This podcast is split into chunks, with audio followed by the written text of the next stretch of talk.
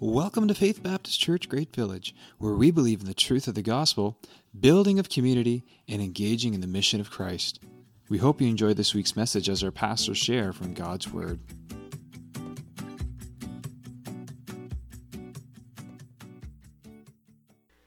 So, we're on a three year journey through the Bible.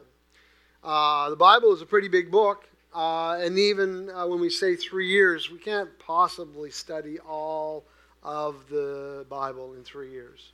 Uh, we can survey it, we can kind of go through, and, and hopefully we are, are doing that and picking up the storyline, and, and hopefully uh, we're reading it all. But to, but to study and to go in any kind of depth isn't really possible.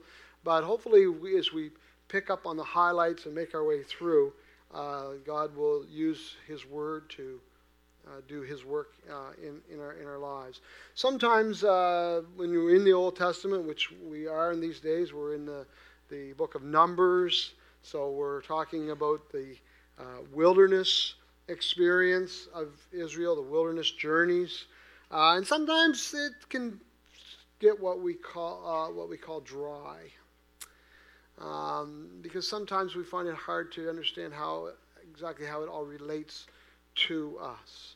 Um, but I want you to encourage, you to just keep reminding yourselves that these things are, are relevant and they're part of Scripture. And as we come into the New Testament, you know, we've been talking a lot lately, the last several, several weeks, about uh, the tabernacle and the priesthood and the, uh, the priests and the Levites and, and stuff. And when we make our way through, when we come to the New Testament, those things are all there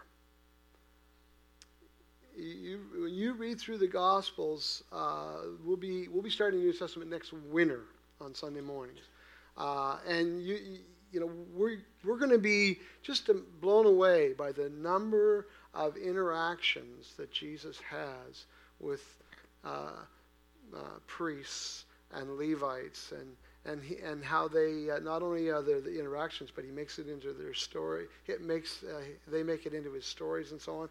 And the temple is there, not not the tabernacle, but but it was in the wilderness. But the temple, you understand, that was built was built on the model of the tabernacle. And so all of those things are there when you come to the New Testament. In fact, I, I, I wanted to just take you to Luke uh, chapter 1 just for really quick uh, little touchdown this morning. And, and, um, and uh, read a few verses there. So this is uh, New Testament Gospel according to Luke uh, that begins uh, in chapter 1, and in verse 5, we get introduced to this man named Zechariah. Now, if you, uh, Zechariah is a fairly common biblical name, but this Zechariah eh, had a very famous son. Now, um, this account here precedes the account of the birth of Jesus. Jesus' uh, mother was Mary, and who was uh, whose husband was Joseph. But there was somebody significant that preceded uh, that birth announcement. That was the birth of John the Baptist. Zechariah is John the Baptist's dad, and um, uh, Elizabeth is his mom. It says, In the days of Herod the king of Judea, there was a priest named uh, Zechariah of the division of Abijah. And he had a wife from the daughter of Aaron, and her name was Elizabeth. So he is a, direct descendant, both of them are direct descendants of Aaron. And Zechariah was a priest. And it says in verse 8 Now, while he was serving as a priest before God, when his division was on duty, according to the custom of the priesthood, he was chosen by Lot to enter the temple of the Lord and burn incense. And the whole multitude of people were praying outside at the hour of incense. So the only reason I show you that this morning is just so that you can appreciate the fact that when, when and as we come into the New Testament, all of these uh, groups of people that we're learning about and the system of worship around the, the tabernacle or the temple, if you will, is all there. And so it's all part of the context. And as Curtis said earlier, we discovered that the, the Bible is a whole bunch of stories that make up one story, and that's the story of Jesus. So um, the Old Testament is important in its own right. I hope that as we've been going through, that you've been blessed and challenged spiritually over the last several months by the content of these scriptures. Excuse me. But, uh, but it's also vitally important to helping us to understand the, uh, and appreciate the New Testament. So, question I've asked you several times Can we understand the New Testament without understanding the Old Testament? Do you remember the answer to that? I'll tell you again. The answer is yes, but not very well. Can you remember that? It is possible to understand the New Testament without understanding the Old Testament, but not well. So, what we're talking about is important for two reasons. One is the Word of God, and it speaks to us, and and uh, and it uh, challenges us and blesses us uh, in and of itself, um, because we believe that the Bible is all God's inspired Word, right? Right? We say that, right? And it's all profitable, Paul says in, in Tim, 1 Timothy, it's all profitable. Or is that 2 Timothy 3? Might be 2 Timothy. Yeah, it is 2 Timothy 3. It's all profitable, it's all beneficial to us. But the Old Testament is also important, giving us the foundation for understanding the New Testament uh, material as well. So, um, let's see. Uh, Don, can you bring up that uh, that there slide of the wilderness camp? So we're in the uh, we're in the wilderness. Anybody here in the wilderness today? This is obviously just an, an artist's um, uh, concept of, of what it possibly might have looked like, but it, it's uh, quite a, I think, a significant degree of, of uh, authenticity there to that. Uh, you notice the pillar of cloud and the, uh, the cloud by day and the pillar of fire by night. Uh, in Numbers, we, we, we come to understand that really it was, it was one it was one cloud, pillar of cloud, that glowed at night. And, uh, and it was the presence, uh, uh, God manifesting his presence or displaying his presence to the people. And so while they were in the wilderness, that cloud uh, that in the daylight appeared like a column of cloud, and at night like a, a column or pillar of, of fire or light, kind of something, something like that, never left them. The first time it appeared, do you remember the first time it appeared? When they were coming out of Egypt.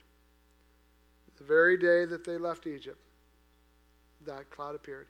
And it never left the whole entire time uh, they were in the wilderness for 40 years. Day and night, every day, every night for 40 years. They knew God was with them.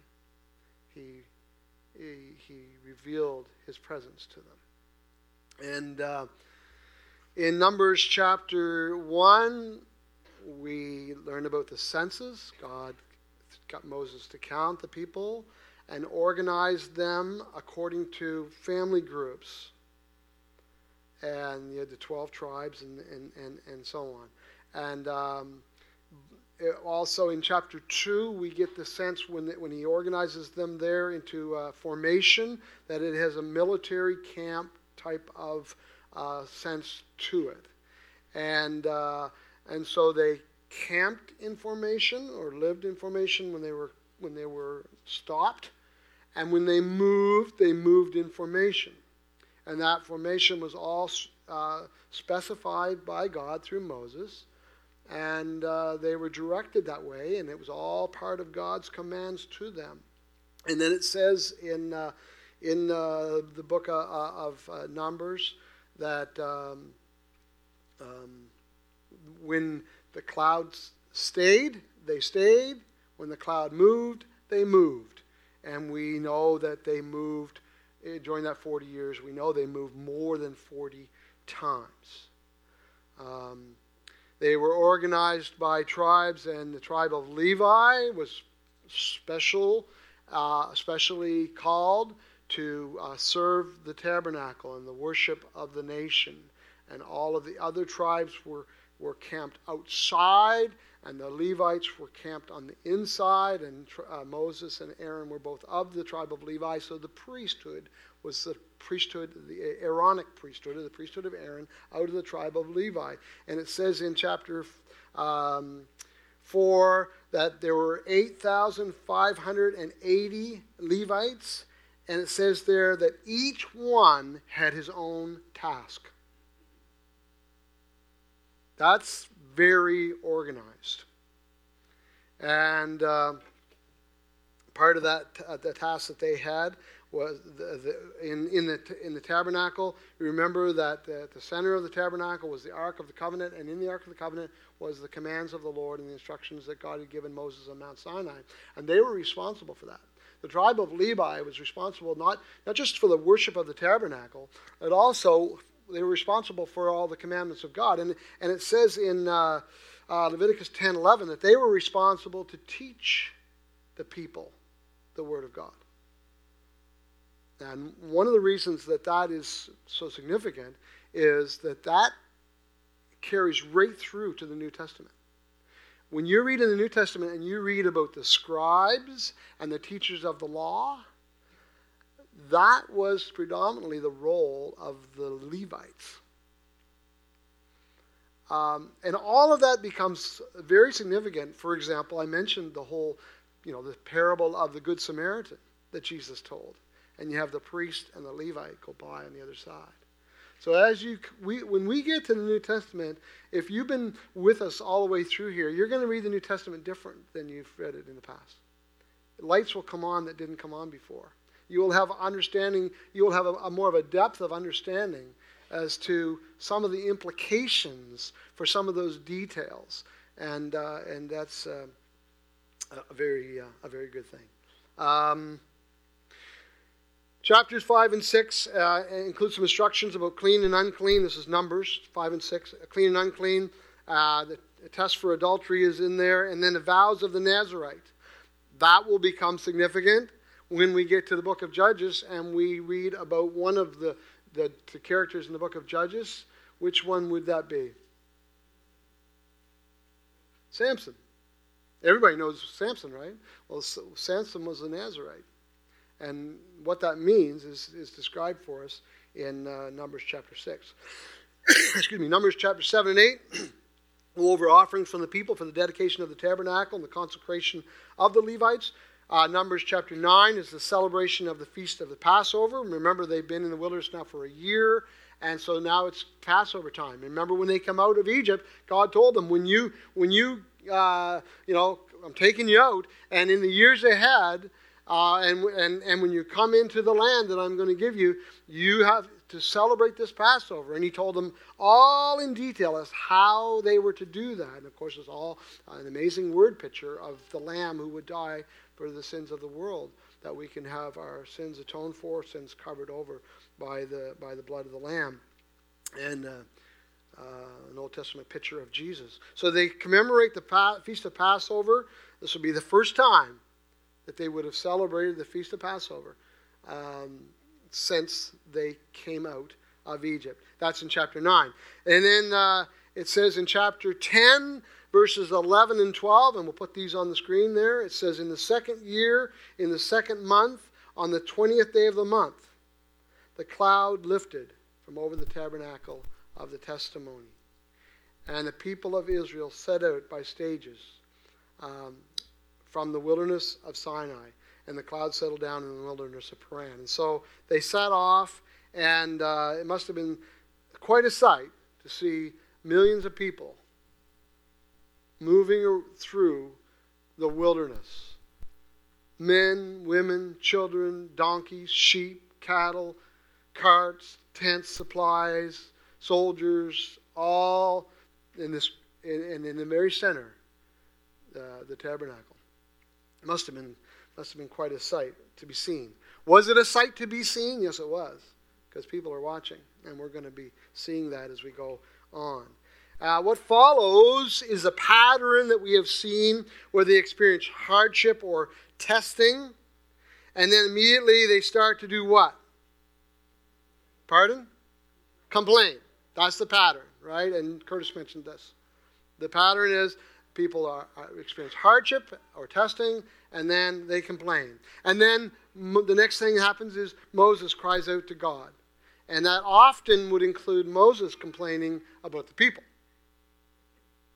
Everybody had something to complain about, which is kind of nice because who wants to complain all by themselves? um, then God does two things. Typically, the pattern would be that God would do two things. Number one, He would give them, uh, provide for them. In, uh, in chapter uh, 11, it's quail for meat for them to eat, and then He would judge them. And in chapter 11, 11 that was a plague.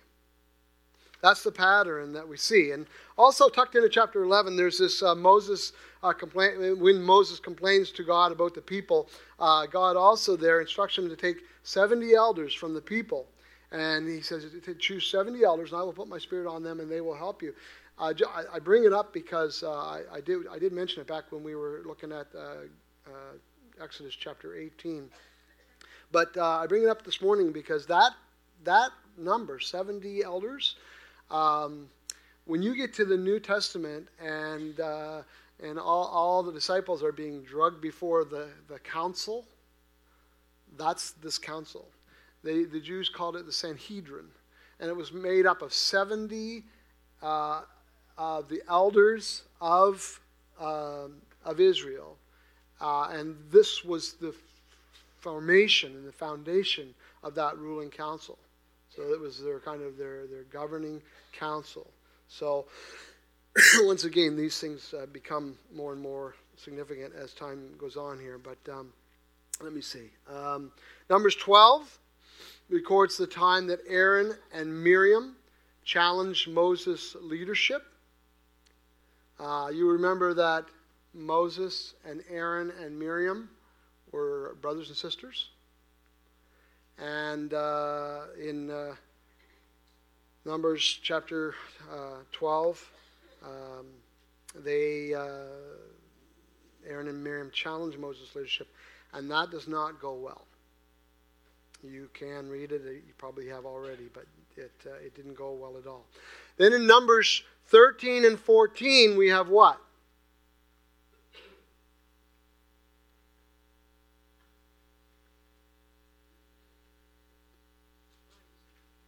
Pardon? Yes. That's where we talked about last week. The spies, 12 spies, are sent to spy out Canaan, and they come back and they give the report, and the people uh, start, um, yeah, we don't need to go through that whole thing again, but basically it wasn't good, was it?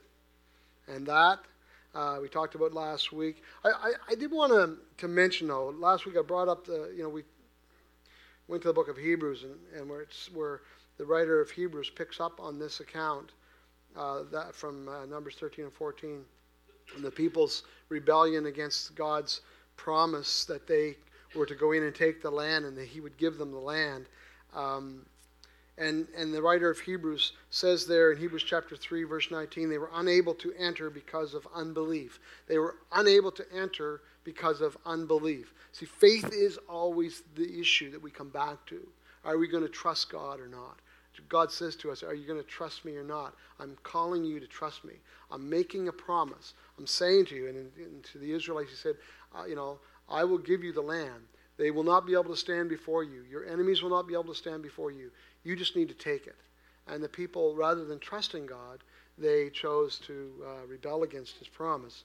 And as a result, they never got to go in. That whole entire generation uh, died in the wilderness. And it was their children that ended up going in. We're going to be there when we get to the book of Joshua in a few weeks' time. Um, but that idea of entering his rest, the book of Hebrews, the letter of, um, of Hebrews talks about that they failed to enter his rest. And then, but then it says there, there remains a rest for the people of God. And I don't want to take try to take you through all that again this morning. Only to mention that that um, um, uh, the uh, there is some, I don't want to call it confusion. What do I want to call it? There is some uh, uh, variance of opinions as to what you know what that all means in terms of entering, entering his rest and and the promised land and what the promised land represents. The older, a lot of the older uh, theologians considered Canaan to be a picture of heaven. The promised land represented heaven, and uh, that the wilderness represents life here on earth. And if you didn't, they didn't get to go into the promised land. And so for us, what that means is that we live in the wilderness here, and if we don't put our faith in, in Christ and in his promises, then we won't get to go to heaven. Um, there's problems with that interpretation. You, you, recognize that in a lot of the old hymns. A lot of the old hymns have that imagery. You know, they talk about Canaan land as as heaven, and and uh, you know uh, from Mount. Uh, uh, Pisgah's lofty height, I view my home and take my flight, uh, sweet hour of prayer. A lot of those old hymns use that, that same Im- imagery, and the promised land represents heaven. The, pro- the problem is that you come to the book of Hebrews, uh, mm, that doesn't seem to mesh up very well with this idea that, that there remains, therefore, a, a rest for the people of God, but they never entered in because of unbelief. And, and, he, and the writer of Hebrews says, Don't let your hearts be hardened like it was in the day. You know, you need to, you need to enter in.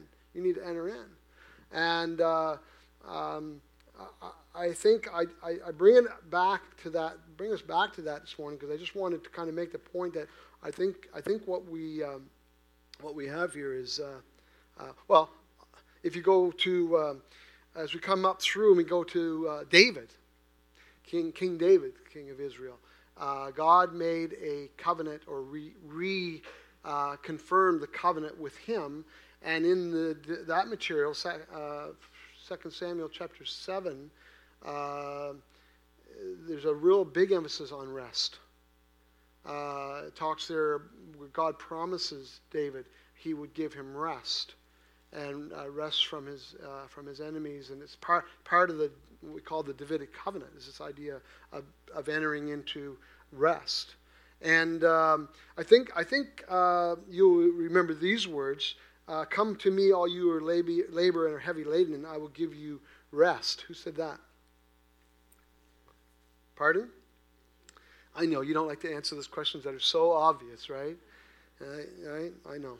Yeah, Jesus said that, that. Come unto me, all you who labor and are heavy laden, and I will give you rest. Take my yoke upon you and learn from me, for I am gentle and lowly in heart, and you will find rest for your souls. Jesus also said this He said, Truly, truly, I say to you, whoever hears my word and believes him who sent me has eternal life. He does not come into judgment, but is passed from death to life. And I think that, I think that the resolution of this uh, confusion or misunderstanding or, or question about what does, what does the promised land, what does uh, Canaan represent in the life of a Christian, and what is uh, the book of Hebrews author talking about when he talks about us entering into, into rest. Um, I think I think it works like like this. If I could offer you my my thoughts on it, I think it's uh, um, eternal life uh, comes uh, through a relation, personal our personal relationship with with Christ, and we don't have to wait for heaven for that. That's something that we're called into now. And and uh, and Jesus said, if you you know if you accept me, you have passed. You have passed from death to life. He said, The thief comes to, to, uh, to kill and destroy. I have come that you might have life and that you might have it to the full. That's the rest. The, the, the, the, the rest is the abundant life we have in Christ. Now, obviously, when we get to heaven, that's going to be manifested in a perfect kind of way. But meanwhile, right here and now, that's what we're called to press into, right? So we're called to press into that kind of rest or that kind of peace or that kind of quality of life and relationship where, where, where uh, we are bringing ourselves under the authority of God, and God is blessing us with what He calls life. Not just surviving, but, but really living, living an abundant type of life, a life of faith. So I would say to you that whenever we choose to live by faith in Christ, we are entering in. We're entering into that rest. We're entering into that, um, that, uh, that peace and that joy and that sense of well being, that quality of life, that, that will be fully consummated when we, uh, when we uh, get to heaven. Does that make sense to you?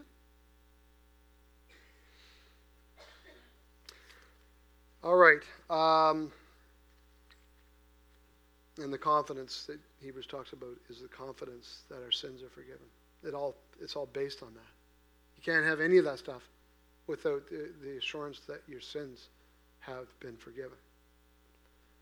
In that sense, it's the same. It's the same message as the message of the tabernacle, right? To have your sins atoned for? to have your, your sins forgiven? to have your guilt washed away? We sang about that this morning, about that, how that blood of Jesus uh, atones for and washes away our sins. And, and having that, that confidence, um, that's where it, it, it, it's, all, it's all built on that. It's all based on that. So 40 years in the wilderness um, is, what we're, is what we're at here because as we talked last week, they didn't enter in. Where's the goodness of God in that? Where's the goodness of God in, in that? The people didn't get to go in, and so they had to live their, their whole lives in the wilderness. Um, I'll remind you that God's presence stayed with them every day. That pillar of cloud was there every day, fire, pillar of fire by night every day. I'll remind you that they, they ate manna from God every day for 40 years. And you might not like the thought of eating the same thing for 40 years, but I tell you, if, you, if the alternative is to go hungry, then you might feel different about it right? And and and and I, will remind you as well that it says it says in Scripture that their sandals never even wore out. Forty years of marching around that rocky, arid wilderness, and even their sandals didn't wear out. So even though they didn't enter into that that fullness and that that uh, relationship with, with God, walking in victory that God wanted them to, doesn't mean that God deserted them. He was there with them and he saw them through to the very end. That's important to acknowledge as well. And he met their needs. And being in the wilderness would have been hard, but, but it was not without God's care. I think that's important. All right.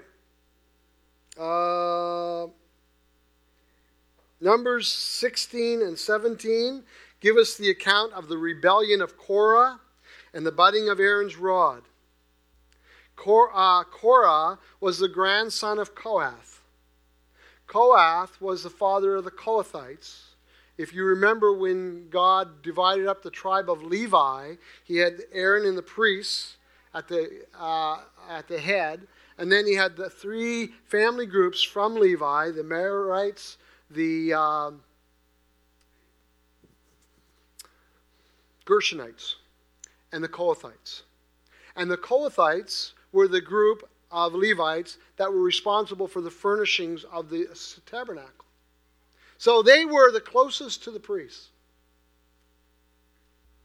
Now, maybe there, there, was obviously jealousy. If you've read this, there was obviously a lot of jealousy. Um, different things can cause jealousy. The Gershonites and the Merarites, they were given carts that they could load all of the stuff on the carts and haul all the stuff. They had all the they'd take care of all the curtains and all the framing and everything and and and all the you know the, the, the all of the structural elements of the tabernacle. Uh, the Kohathites weren't allowed, they weren't given any carts. They weren't even allowed to use carts. They had to hand palm the whole thing. And that might have caused some jealousy. I don't, I don't know. But, but, uh, but for one reason or another, if you look at uh, Numbers chapter uh, 16, verse 3, the last part of that verse there says, You've gone too far. This is uh, Korah. You've gone too far, uh, talking to Moses and Aaron. For all in the congregation are holy, every one of them, and the Lord is among them. Why then do you exalt yourselves above this, the assembly of the Lord? Sounds pretty righteous, you know? Like who Moses, who do you think you are? Who who who died and made you king? What about us? I you know, all, all God's people are holy. They weren't really caring about all God's people, I don't think. I think they were just upset because they were like feeling like they were one rung down from the top. I don't know, but it was something like that, right? And uh, uh, that didn't end well either. That's the passage where it says the ground opened up and swallowed them all whole. tents, carts, stuff, families, everything gone. And then you have the story of the budding of Aaron's rod. And we call it the budding of Aaron's rod, which is interesting because Aaron's rod didn't just bud. So God commanded the 12 tribes, uh, leaders, 12 tribes, all take a, a, a cut a rod and and uh, which is basically a branch of a tree, and stick it and put them all in the in the tabernacle in before the ark of the covenant and leave them there overnight. and if you've read it, what they all come next day and they all come up and they go in and they bring all the rods out and they're all there just like they were when they put them there, except for Aaron's. And it says that Aaron's rod budded, but it didn't just say it budded, it said it budded and it blossomed, and there were actually ripe almonds on his rod.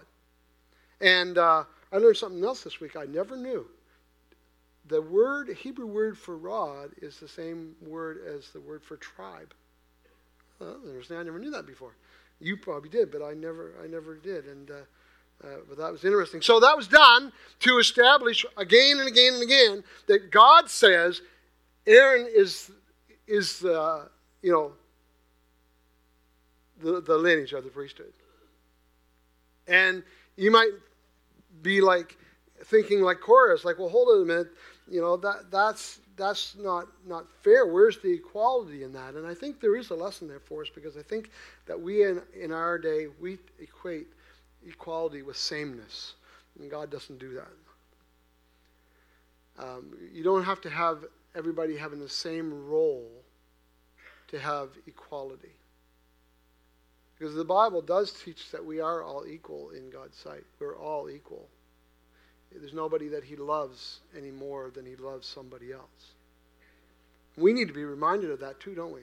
Because sometimes when we're relishing in the in the blessing of God and the love of God, and we're saying and we're singing these songs, "Oh God, th- you know, thank you for your love, thank you for your love," you know, it's true and it's good and it's wonderful, and we need to do it. But we, at the same time, we need to remind ourselves that God loves other people that way too. They might not know it and they may not respond to it, but God loves people. He loves all the people, and that's uh, that's important uh, as well. All right. What time's it? Five to twelve. Okay, we're we're at we're to the text now that we're going to be looking at today. But we're, but we're not going to take too long because it's straightforward. It's pretty straightforward. We have two passages that we're going to, uh, to look at, and then we'll be done. Numbers chapter 20, verse 1 says, The people of Israel, the whole congregation came to the wilderness of Zin in the first month, and the people stayed in Kadesh, and Miriam died there and was buried there. Significance of that, main significance of that is that now we're seeing the generation pass. Okay? Um, verse 2 and following, it says, Now there was no water for the congregation, and they assembled themselves together against Moses and against Aaron. And the people quarreled with Moses and said, Would that we had perished when our brothers perished before the Lord. Why have you brought the assembly of the Lord into this wilderness that we should die here, both we and our cattle? And why have you made us come up out of Egypt and bring us to this evil place? It is no place for grain or figs or vines or pomegranates, and there is no water to drink. This is, you know, like deja vu Right, here we go again. This is a pattern. And then Moses and Aaron went from the presence of the assembly to the entrance of the tent of meeting, and they fell on their faces, and the glory of the Lord appeared to them. And the Lord spoke to Moses, saying, Take the staff and assemble the congregation, you and Aaron, your brother, and tell the rock before their eyes to yield its water. So you shall bring water out of the rock for them, and give drink to the congregation and their cattle. And Moses took the staff from before the Lord as uh, he commanded him. So again, this is the this is the pattern, right? But this time there is a difference. It sounds a lot like in the book of Exodus when they were at at uh, Horeb, and God called Moses to strike the rock, and the water came out of the rock, right? But the the difference here the, starts when when God asked Moses to speak to the rock. Did you notice that that's what he told him there? He didn't tell him to strike the rock this time. He told him to speak to the rock, and the rock would um, produce water. Now, um, it says in verse 10 uh, through 13 that Moses and Aaron gathered the assembly together before the rock, and he said to them, Here now, you rebels, shall we bring water for you from out of this rock? And Moses lifted up his hand, and he struck the rock with his staff, twice, and water came out abundantly. And the congregation drank, and their livestock. And the Lord said to Moses and Aaron, Because you do not believe in me, to uphold me as holy in the eyes of the people of Israel, therefore you shall not bring this assembly into the land that I have given them. Verse 13 says, These are the waters of Meribah, where the people of Israel quarreled with the Lord, and through them he showed himself holy. So it's just kind of stated because you do not believe in me to uphold me um, as holy in the eyes of the people, therefore you shall not bring this assembly into the land that I've given them. So here's Moses. You've been traveling with him all this time. I mean, go all the way back to Exodus chapter 3 at the burning bush when God, you know, calls him, you know, and sends him to e- Egypt to, to deliver the people, you know. Um, that's almost by, by, by this time uh, that's you know going on. The book of Numbers covers a period of, of 40 years, right? Um, and God says, You're not going in. You're not going in, Moses. And people have speculated as to what was so serious about this. There are some people have suggested that, that uh, in striking the rock, Mo, uh, and not just once but twice, that he broke the typology of the Bible, because we all know that the Bible says that Jesus died once for our sins. He, wasn't struck twice; he was only struck once, and Moses already had struck the rock at Horeb.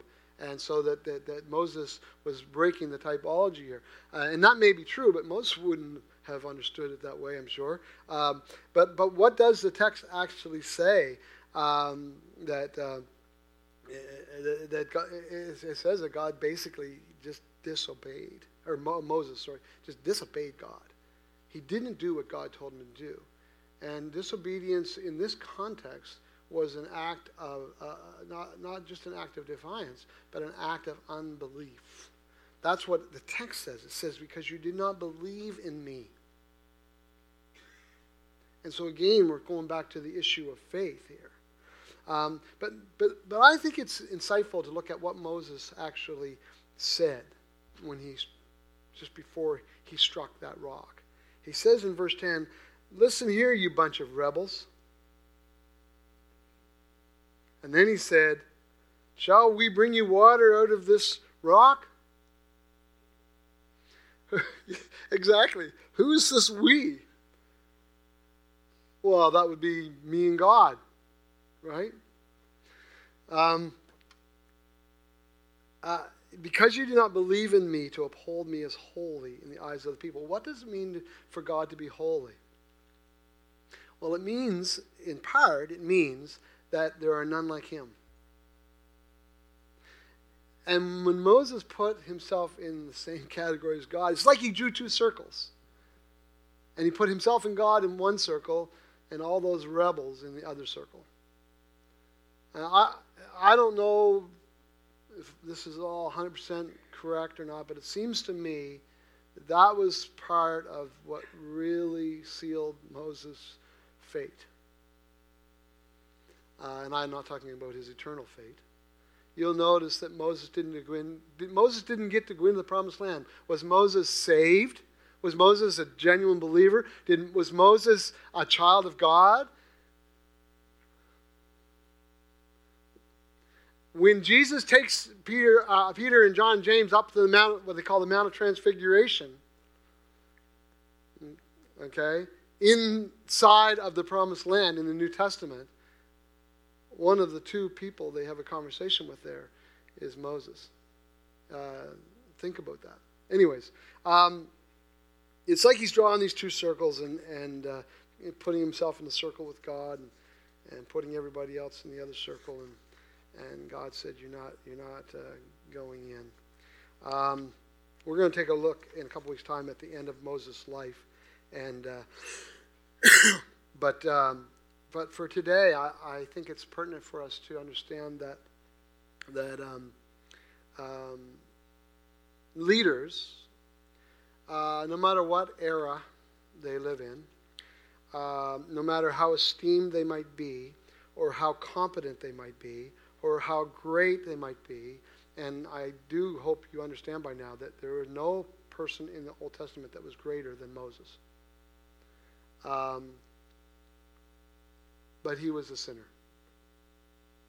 just like the rest of us, because we all are. And uh, we're all sinners, we are all wretched, we're all in need of forgiveness, we all need our sins atoned for, we all need to be rescued. And that's why I think that they maybe have rolled these two passages together because the other passage that the curriculum wanted us to look at today was the, was the one that Curtis uh, put on the, on the screen when he was dismissing the kids. Uh, and it's just a short passage. We'll read it together. It's Numbers 21, 4 to 9. From Mount Hor they set out by the way of the Red Sea to go around the land of Edom. And the people became impatient on the way. And the people spoke against God and against Moses. Why have you brought us out of Egypt to die in the wilderness? For there is no food, no water, and we loathe this worthless food. That would be the manna. Then the Lord sent fiery serpents among the people, and, he, and they bit the people, so that many of the people of Israel died. And the people came to Moses, and they said, We have sinned, for we have spoken against the Lord and against you. Pray to the Lord that, we, that he may take away the serpents from us. So Moses prayed for the people, and the Lord said to Moses, Make a fiery serpent and set it on a pole, and everyone who is bitten when he sees it shall live. So Moses made a bronze serpent, and he set it on a pole, and, and if a serpent bit anyone, he would look at the bronze serpent and live.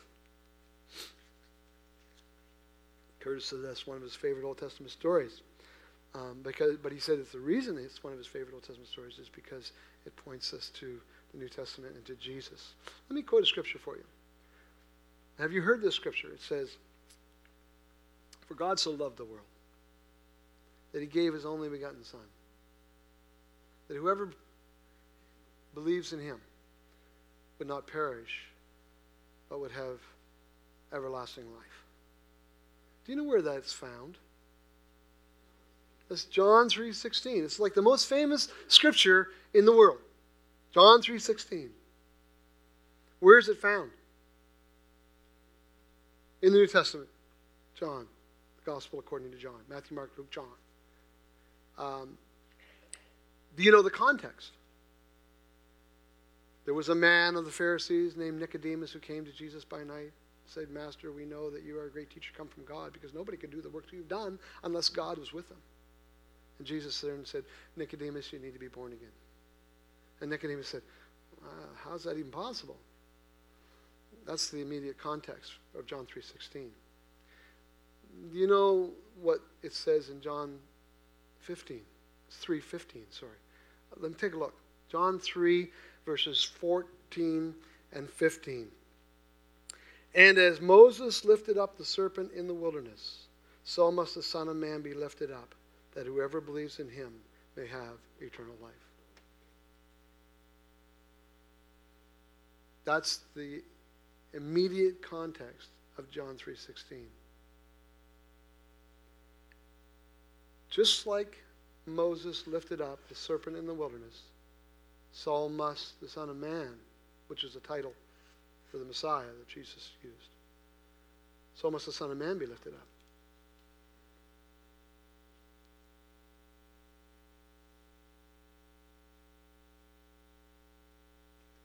That whoever believes in him may have eternal life. For God so loved the world that he gave his only begotten Son, that whosoever believeth in him should not perish but have everlasting life. It's interesting, you know, fiery serpents. We wouldn't probably wouldn't think of employing something like a fiery serpent as a picture of Jesus it seems more appropriate to portray something bad or evil, doesn't it? Well, it is. It does.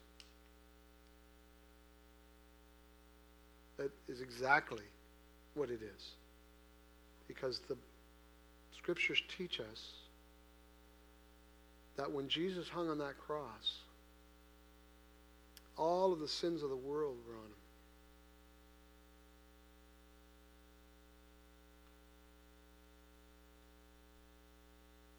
Every unclean thought you've ever had. Every jealous feeling. Every despicable act ever committed. All on Him. And when we look at the cross and we see Jesus on the cross, we see the love of God sending his son to die for the sins of the world. That whosoever believeth in him not perish but live, have eternal life. So, two things as I close, and I close with this. Number one, everyone needs a Savior. Doesn't matter who you are. You could be Moses. And at the end of the day, you're just a sinner like everybody else who needs to be saved. Doesn't matter how many great things you can do, you can't compete with Moses. I mean, like the man parted the Red Sea. Well, it was actually God, but God said, stretch out your hand, right? Everyone needs a Savior. And number two, He turns none away. Text says that all who looked were healed. All who looked were healed. So, I, have, I am with this question Have you looked on the cross of Jesus? I don't, I mean, really, with eyes of faith. Have you looked there and seen the love of God sending his Son to die in your place? Have you looked and seen your sin on him? Him bearing your sin.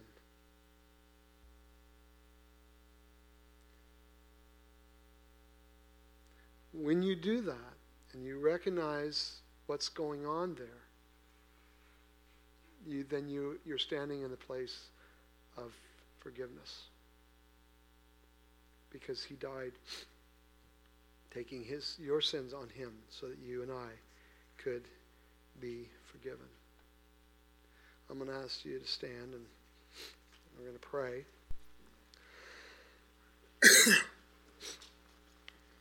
it's appropriate to close our time together with prayer. It always it always is, not as a point of legalism, but as a response what, what I've done today and what I try to do each time I have the privilege of sharing with you from God's Word is to, to bring the teaching of the Word of God to you so that we can help each other learn what the Bible says. And God's Word always calls for a response from us. And it's not the response sometimes that people think it is. It doesn't come with all kinds of fanfare, it's a heart issue will you pray with me this morning in your heart? And if you've never asked Christ to be your Savior, everyone needs a Savior. And He turns none away. I invite you this morning to bring your heart to Him. Let Him wash you clean. Let Him wash away your guilt and your sin and give you eternal life. Will you do that? Father, I thank you for each one here today. Uh, the young, the old, the little, and the great. Before you, Lord, we all stand here today as sinners in need of Savior. And we look to the cross of Jesus together this morning, and Lord, may uh, each of us in our hearts, may we look at, by faith on that cross and see our sin there but also your great love. And I just, I just pray for each one here today, Lord, that you would grant them faith unto repentance, unto eternal life. Give them eyes to see. Give each one of us ears to hear, Lord. If you're here today and you'd like to accept Christ as your Savior, I invite you to pray a simple prayer with me. Just say, Lord, I, I know that I'm a sinner. I know that I stand condemned because of the guilt of my sin, and I need a Savior. And I thank you for being that Savior. I look to you right now, and I, I just, I accept you, Lord Jesus, as the payment for my sin and as the Lord of my life. Please forgive me. Please cleanse me. Please take me and make me your own and help me to walk before you as your child all the days of my life and welcome me into heaven someday. And I would give you all the praise and glory in Jesus' name. Amen. God's blessing on you today. Thank you for, for listening.